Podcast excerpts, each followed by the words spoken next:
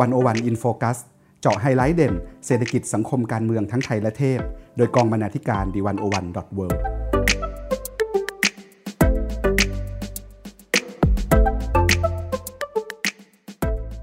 สวัสดีครับคุณผู้ฟัง One O One In Focus สัปดาห์นี้ One O One จะชวนทุกท่านสนทนากันเรื่องคำถามใหญ่ของโลกนะครับ หน้าตาของการเมืองและเศรษฐกิจโลกจะเปลี่ยนแปลงไปอย่างไร ในยุคหลังวิกฤตโควิด -19 วันนี้ผมปกป้องจันวิทย์ดำเนินรายการครับ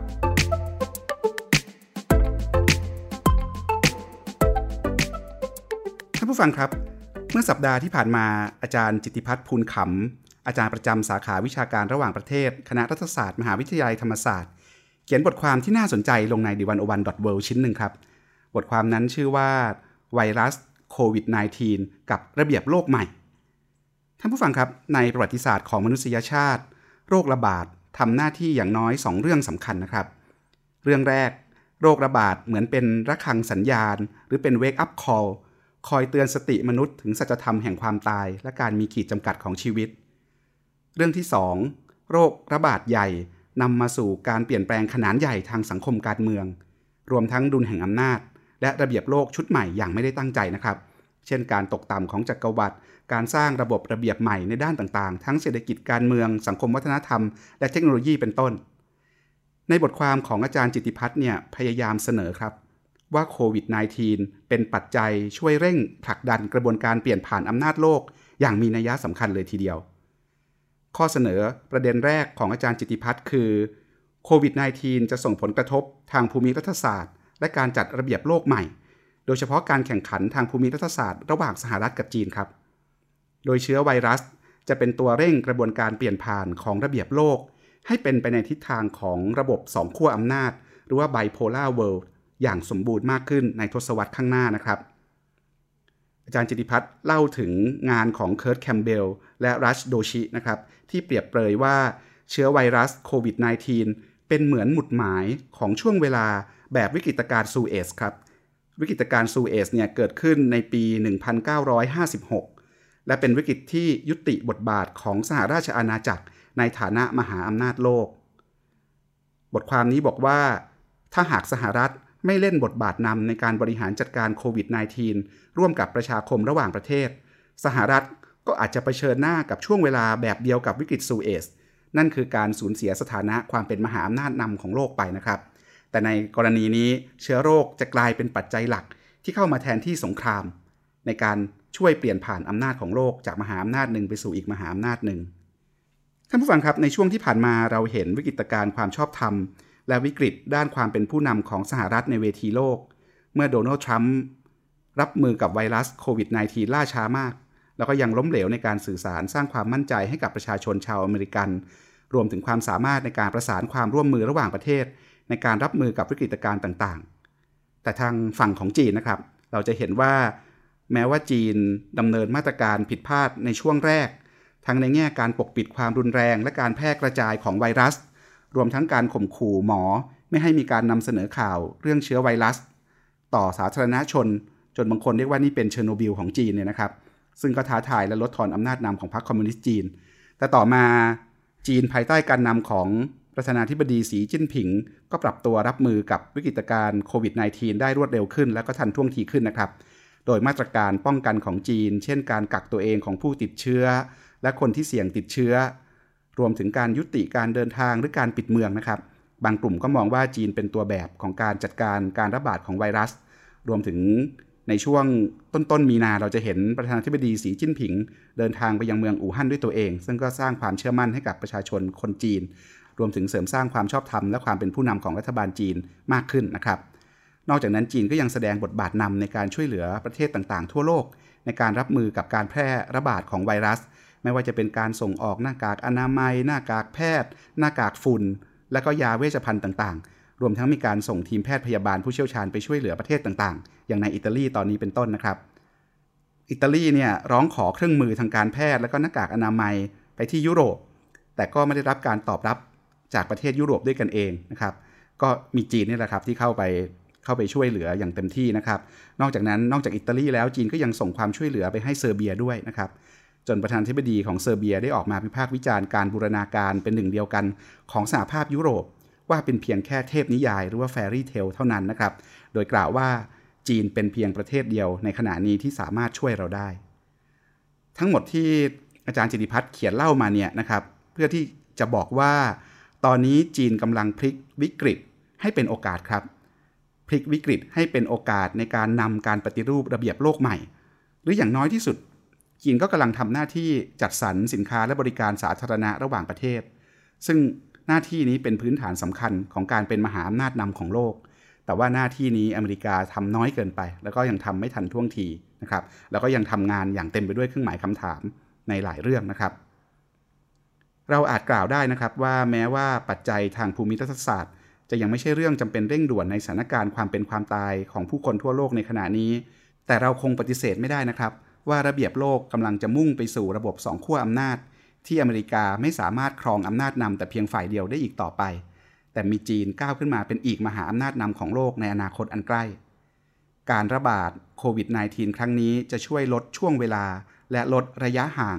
ระหว่างสองมหาอำนาจ ทั้งในเชิงขีดความสามารถในเชิงทรัพยากร และที่สำคัญคือในเชิงความชอบธรรมและการยอมรับจากประชาคมระหว่างประเทศไม่มากก็น้อยนะครับ นั่นเป็นประเด็นที่1นนะครับส่วนประเด็นที่ 2 อาจารย์จิติพัฒน์มองว่าโควิด -19 ไม่ได้เป็นปัจจัยที่สร้างการเปลี่ยนแปลง ระเบียบโลก แต่จะเป็นตัวเร่ง ให้ระเบียบโลกที่อยู่ในกระบวนการเปลี่ยนผ่าน ทวีความรุนแรงและรวดเร็วมากขึ้นในหลายเรื่องนะครับ เรื่องแรกก็คือ ระบบเศรษฐกิจโลกจะดำเนินไปในทิศทางแบบชาตินิยมทางเศรษฐกิจมากขึ้น เป็น economic nationalism มมากขึ้นนะครับ ลัทธิปกป้องการค้าหรือ protectionism ก็จะมากขึ้นด้วย กระแสชาตินิยมทางเศรษฐกิจ เริ่มก่อตัวขึ้นระยะหนึ่งแล้วนะครับ ในระบบเศรษฐกิจโลกปัจจุบัน โดยมีหมุดหมายสำคัญก่อนหน้านี้ คือเรื่องทรัมป์เรื่องสงครามการค้า เรื่องนโยบายประชานิยมทางเศรษฐกิจ ที่ใช้กันในสหรัฐอเมริกาและในยุโรปทั่วไปนะครับทีนี้เมื่อเกิดการแพร่กระจายของโควิด -19 นอกจากจะกระทบต่อการค้าการเงินการลงทุนระหว่างประเทศ หรือการท่องเที่ยวระหว่างประเทศอย่างรุนแรงแล้ว ก็จะทำให้เกิดกระแสชาตินิยมทางเศรษฐกิจเข้มข้นมากขึ้นไปอีก ในช่วงทศวรรษข้างหน้า ท่านผู้ฟังครับโควิด -19 ให้ความชอบธรรมแก่พวกต่อต้านโลกาภิวัตน์ทั้งหลายครับโดยการชี้ให้เห็นถึงอันตราย และผลกระทบที่รัฐพึ่งพิงระบบการผลิตระหว่างประเทศมากเกินไป ในอนาคตเราคงจะเห็นผู้ต่อต้านโลกาภิวัตน์ นั่งประนามทั้งการค้าเสรีและเชื้อไวรัสโควิด -19 ไปพร้อมกัน ว่าทำให้คนภายในประเทศตกงาน ในขณะที่ลัทธิชาตินิยมทางเศรษฐกิจ และการปกป้องทางการค้า น่าจะกลายเป็นเทรนด์ของโลกในอนาคตนะครับ เรื่องที่2นะครับอาจารย์จิติพัฒน์วิเคราะห์ว่าเชื้อโควิด -19 จะยิ่งทำให้ความเหลื่อมล้ำทางสังคมและเศรษฐกิจ ภายใต้ระบบทุนนิยมโลกรุนแรงขึ้น โดยเฉพาะอย่างยิ่งความเหลื่อมล้ำระหว่างรัฐทางเหนือกับรัฐทางใต้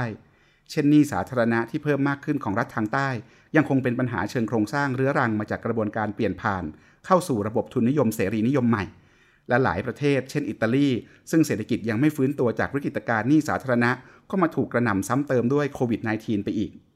ในช่วงหลายเดือนที่ผ่านมาหนี้สาธารณะของอิตาลีพุ่งสูงขึ้นถึงร้อยละ 135 ของ GDP และมีแนวโน้มที่จะต้องขอเงินกู้จากสหภาพยุโรป หรือแม้กระทั่งกองทุนการเงินระหว่างประเทศหรือ IMF ในอนาคตอันใกล้ อีกภาคส่วนหนึ่งที่กำลังเผชิญวิกฤตสภาพคล่องก็คือสายการบินทั้งระบบนะครับ บางสายการบินหยุดบิน และเริ่มล้มละลายไปแล้ว มีการคาดการครับว่าสายการบินแทบทั้งหมด น่าจะเข้าขั้นวิกฤตในปลายเดือนพฤษภาคม เนื่องมาจากการแพร่ระบาดของไวรัส และการปิดประเทศ ซึ่งคงนำไปสู่การขอความช่วยเหลือจากรัฐบาลในประเทศของตัวเองนะครับ เช่นในอเมริกา สายการบินก็ได้ขอให้รัฐบาลอเมริกันเข้าไปอุ้มธุรกิจการบินเป็นเงินกว่า 50พันล้านเหรียญสหรัฐ แล้วก็มีแนวโน้มสูงที่รัฐจำนวนมากจะเข้าไปอุ้มทุนสายการบินเอาไว้ด้วย แต่ในอีกด้านหนึ่งนะครับ แนวโน้มที่รัฐในระบบทุนนิยมจะเข้าไปช่วยเหลือเยียวยา หรือว่าไปอุ้มผู้คนตัวเล็กตัวน้อย ที่ตกงานจากวิกฤตเนี่ยมีน้อยมากครับ โดยเฉพาะผู้ประกอบการรายเล็ก คนทำงานอิสระหรือฟรีแลนซ์ที่เป็นผู้ได้รับผลกระทบอย่างหนักหน่วงโดยตรงจากการปิดตัวชั่วคราว หรือถาวรของภาคธุรกิจ และก็จากการทำงานที่บ้านด้วยนะครับ ทั้งนี้กลุ่มคนกลุ่มนี้จริง ๆ แล้วเป็นผลผลิตโดยตรง ของกระบวนการเปลี่ยนผ่านทางเศรษฐกิจทุนนิยมเสรีนิยมใหม่ ที่ต้องการแรงงานแบบเสรีและยืดหยุ่นมากขึ้น ไม่มีเงินเดือนและสวัสดิการทางสังคมใด ๆ รวมถึงสวัสดิการรักษาพยาบาลรองรับ เพราะฉะนั้นโดยรวมๆนะครับ เราจะเห็นว่าสภาวะถดถอยทางเศรษฐกิจ หรือว่า recession เนี่ยกำลังถาโถมใส่เศรษฐกิจโลก และเมื่อเผชิญหน้ากับการระบาดอย่างรุนแรงของเชื้อไวรัสโควิด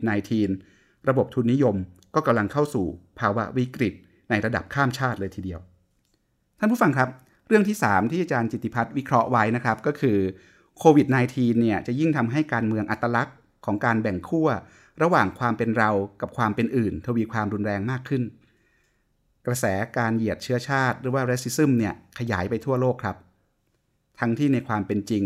การระบาดของเชื้อโรคเกิดได้กับทุกคน ไม่ว่าจะมีเชื้อชาติมีเพศสภาพใดก็ตาม ในสหราชอาณาจักรเนี่ยเราเห็นการข่มเหงรังแกหรือว่าบูลลี่คนไทยนะครับ และคนเอเชียตะวันออกอีกหลายเชื้อชาติ หรือในเกาหลีใต้ กระแสการต่อต้านชาวจีนนี่เพิ่มสูงขึ้นมากเลยครับ ทั้งต่อการระบาดที่ก่อตัวขึ้นมาจากจีน และต่อการที่ประธานาธิบดีเกาหลีใต้ ลังเลไม่ยอมแบนนักท่องเที่ยวชาวจีนเป็นต้น ยิ่งไปกว่านั้น ประเด็นการเมืองอัตลักษณ์ จะยิ่งร้อนระอุเพิ่มมากขึ้น โดยเฉพาะในประเด็นเรื่องผู้อพยพลี้ภัย ผู้อพยพลี้ภัยจากพื้นที่เสี่ยงภัยสงคราม มีแนวโน้มที่จะเผชิญหน้าการเหยียดเชื้อชาติและการข่มเหงรังแก เพิ่มมากขึ้นจากรัฐและผู้คนระหว่างประเทศ วันนี้ประเทศในสหภาพยุโรปหลายประเทศนะครับ เช่น ฝรั่งเศสและออสเตรียดำเนินมาตรการควบคุมการตรวจคนเข้าเมืองที่เข้มงวดมากขึ้น ซึ่งในแง่นี้โควิด -19 ก็จะยิ่งซ้ำเติมปัญหาเดิม ที่กำลังท้าทายระบอบเชงเก้นของการเดินทางเสรี ภายใต้สหภาพยุโรป กล่าวอีกในหนึ่งก็คือ ยุโรปกำลังจะมุ่งไปสู่การเป็น Fortress ยุโรป หรือว่ายุโรปที่เป็นป้อมปราการ มากกว่าที่จะเป็น Cosmopolitan ยุโรป หรือว่ายุโรปที่มีความเป็นสังคมพลเมืองโลกนิยมนะครับ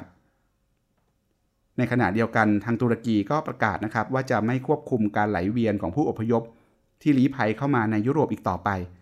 นั่นคือตุรกีเนี่ยซึ่งแต่เดิมรับผู้อพยพจากตะวันออกกลางไว้ ก็กำลังจะเริ่มผลักภาระ และส่งออกผู้อพยพเหล่านั้นไปยังที่อื่น เช่นในยุโรปแล้ว นอกจากนี้ประเด็นเรื่องผู้อพยพลี้ภัยก็ยังถูกทำให้กลายเป็นประเด็นทางการแพทย์ โดยมองผู้อพยพในฐานะผู้ที่มีความเสี่ยงติดโรคมากกว่า ก็ทำให้ผู้คนในประเทศเนี่ย สร้างความรู้สึกหวาดกลัวนะครับ แล้วก็คัดค้านต่อต้านผู้อพยพ ซึ่งเดิมก็มากอยู่แล้ว ตอนนี้ก็ยิ่งมากขึ้นไปอีกนะครับ เรื่องที่ 4 ในบทวิเคราะห์ของอาจารย์จิติพัฒน์นะครับ อาจารย์ชวนมองย้อนก่อนไปหน้านี้นะครับ ว่าผู้คนมีความเป็นปัจเจกที่แยกขาด และแปลกแยกจากโลกทางสังคม และเข้าสู่โลกเสมือนจริงมากขึ้น ผ่านกระบวนการทำให้เป็นดิจิตอลหรือดิจิทัลไลเซชันนะครับ ต่อมาเมื่อเกิดการแพร่ระบาดโควิด -19 ก็เกิดการรณรงค์ให้มีการเว้นระยะห่างทางสังคม หรือว่า social distancing ซึ่งก็จริงอยู่ครับว่าการเว้นระยะดังกล่าวเป็นเรื่องจำเป็น ที่จะป้องกันการแพร่ระบาดของเชื้อโรค แต่การเว้นระยะห่างนี้ก็จะยิ่งทำให้กระบวนการทำให้เป็นดิจิทัลเนี่ยเข้มข้นและรุนแรงมากขึ้นนะครับ จนส่งผลทางอ้อมโดยไม่ได้ตั้งใจ คือการทำให้การเชื่อมโยงระหว่างผู้คนในชุมชนทางการเมืองเนี่ยแตกสลายลงและแปลกแยกมากขึ้น นอกจากนี้กระบวนการดังกล่าวยังมีแนวโน้มที่จะทำให้คนเกิดภาวะซึมเศร้า เพิ่มสูงขึ้นด้วย ทีนี้พอเราพูดถึงการเว้นระยะห่างทางสังคมเนี่ยจริงๆแล้วเราหมายถึงการเว้นระยะห่างทางกายภาพนะครับ หรือว่า physical distancing แต่ในเวลาเดียวกัน เรามี physical distancing คือมีระยะห่างทางกายภาพแล้ว ในช่วงวิกฤตเนี่ยเรายิ่งต้องสร้างความเป็นหนึ่งเดียวกันทางสังคม หรือความรู้สึกร่วมกัน หรือว่ามี social solidarity หรือว่า collective solidarity นะครับผ่านการมีความรับผิดชอบต่อสังคมและเพื่อนร่วมโลก ซึ่งดูเหมือนว่าองค์การอนามัยโลกหรือ WHO เนี่ยจะตระหนักเรื่องการใช้คำมากกว่ารัฐหรือองค์กรอื่นนะครับ เมื่อวันที่ 18 มีนาคมที่ผ่านมา WHO ได้แนะนำให้ใช้คำว่า physical distancing แทนคำว่า social distancing ที่อาจจะมิสลีดทำให้เราเข้าใจความหมายผิดไปนะครับ พอเราใช้ physical distancing เนี่ยก็จะมีความหมายตรงตัวกว่า และสะท้อนให้เห็นถึงการทำรงรักษาความเป็นชุมชนหรือสังคมอีกรูปแบบหนึ่งว่า ถึงแม้เราจะมี physical distancing คือห่างกันในทางกายภาพ แต่ว่าในเชิงสังคมหรือในเชิงชุมชนเนี่ยเรายังต้องมี social solidarity หรือการผนึกรวมร่วมมือกันในกลุ่มชุมชนและสังคม เพื่อร่วมมือกันสู้วิกฤตคราวนี้ต่อไปด้วยนะครับ วันนี้ผมนำบทความของอาจารย์จิติพัฒน์ที่น่าสนใจมาก มาอ่านให้ฟังมาเปิดประเด็นให้ชวนกันคิดต่อนะครับ โดยสรุปแล้วอาจารย์จิติพัฒน์ชี้ให้เราเห็นครับว่าวิกฤตโควิด -19 เนี่ยส่งผลกระทบต่อการเมืองระหว่างประเทศอย่างมีนัยสำคัญ ทั้งในแง่การจัดระเบียบโลกใหม่ การปรับสมดุล แห่งการแข่งขันทางภูมิรัฐศาสตร์ ระหว่างอเมริกากับจีนสมัย การเร่งกระบวนการเปลี่ยนผ่านอำนาจโลกใหม่ ไปในทิศทางของลัทธิชาตินิยมทางเศรษฐกิจ และการถ่างช่องว่างของความเหลื่อมล้ำ ทางเศรษฐกิจการเมืองให้กว้างขึ้น รวมถึงการเมืองเชิงอัตลักษณ์ที่แบ่งแยกความเป็นเรา กับความเป็นคนอื่นอย่างแข็งกระด้าง และการสร้างความแปลกแยกทางสังคมในระบบทุนนิยมนะครับ คุณผู้ฟังที่สนใจยังสามารถติดตามบทวิเคราะห์อื่น ๆ เกี่ยวกับวิกฤตโควิด -19 ในเชิงลึก ทั้งในมิติเศรษฐกิจ การเมืองสังคมวัฒนธรรม รวมถึงความสัมพันธ์ระหว่างประเทศ ได้ทางนิวันโอวันดอทเครับ เราเปิดเซกชันพิเศษในเรื่องนี้โดยเฉพาะ แล้วมีนักวิชาการที่น่าสนใจสารพัดศาสตร์ เขียนมาคุยมาเล่าเรื่องกระแสการเปลี่ยนแปลงของโลกให้ได้อ่านกันครับ วันนี้วันโอวันอินโฟคัสลาไปก่อนนะครับ ขอให้ท่านผู้ฟังทุกท่านรักษาสุขภาพให้แข็งแรงนะครับจนกว่าจะพบกันใหม่สัปดาห์หน้าครับ สวัสดีครับ